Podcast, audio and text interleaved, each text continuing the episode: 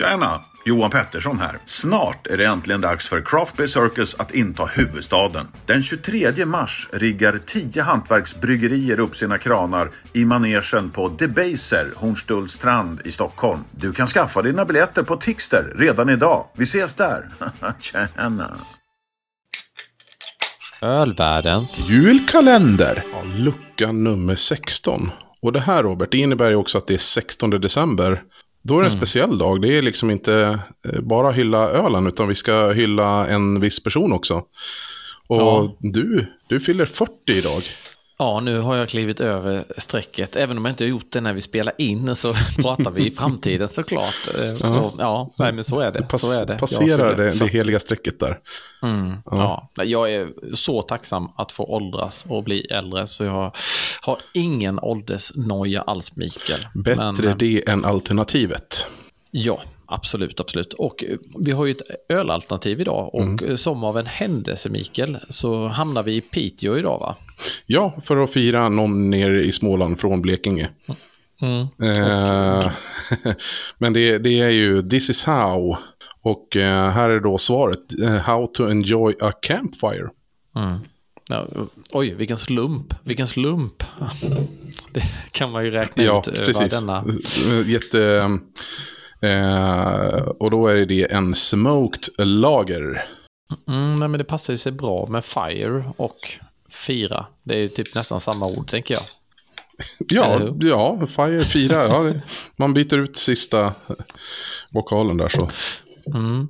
Och, och Gustav i det här fallet har har ju skrivit ut på etiketten också att man använt bokrökt kornmalt och jag har slagit upp min i glaset där redan och tittat på den och det är lite amber, alltså ganska ljust eh, färgad och sen är den också, skulle jag säga, i doften, du känner verkligen den här bokrökta.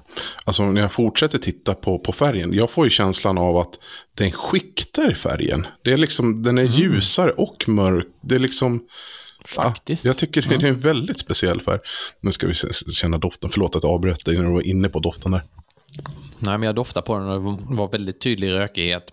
Men det är inte en snygg, alltså härlig, ja, men bokrökt helt enkelt. Tänk dig när man tänder veden. Så, den typen av doft. Det är inte rökta charkuterier och sånt riktigt, utan det är en annan, lite snällare. Jag brukar säga det som tänder en tändsticka nästan lite där. Mm, ja, förutom svavlet där då. Men jag hå- håller med om, om eh, den, att det, här, ja men, campfire liksom. Det, jag förstår precis vad, hur de tänker när de namngav den Ja. så. Och i smaken får man kanske lite mer, lite mer den här prick i korv-känslan. eh, Om man nu ska dra en parallell till något så att ni där hemma känner igen. Eh, Så, mm, Men det här tyckte jag var, alltså doftröken jämfört med smakröken, det var totalt två olika. verkligen, det var min upplevelse. Mm.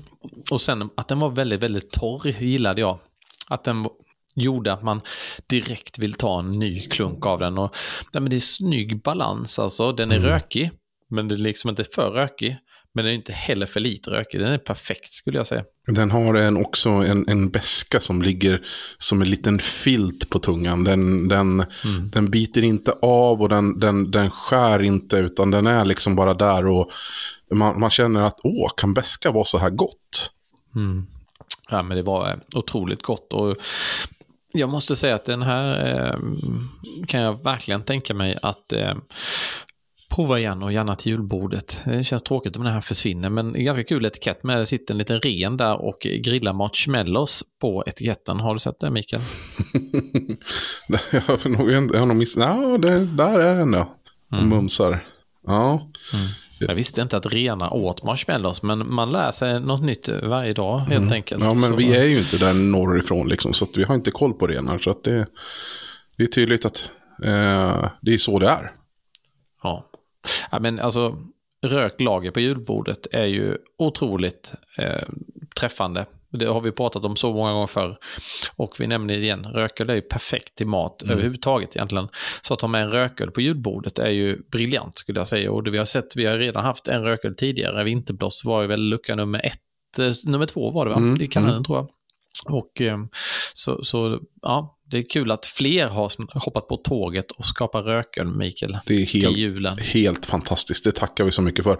Och, och så måste jag lägga till, alltså, för det här julbordet, eh, jag tror snarare, det är så lätt att peka mot det köttet och så vidare som man ska ta till den, eh, just den här ölen. Men jag, jag skulle vilja peka på laxen.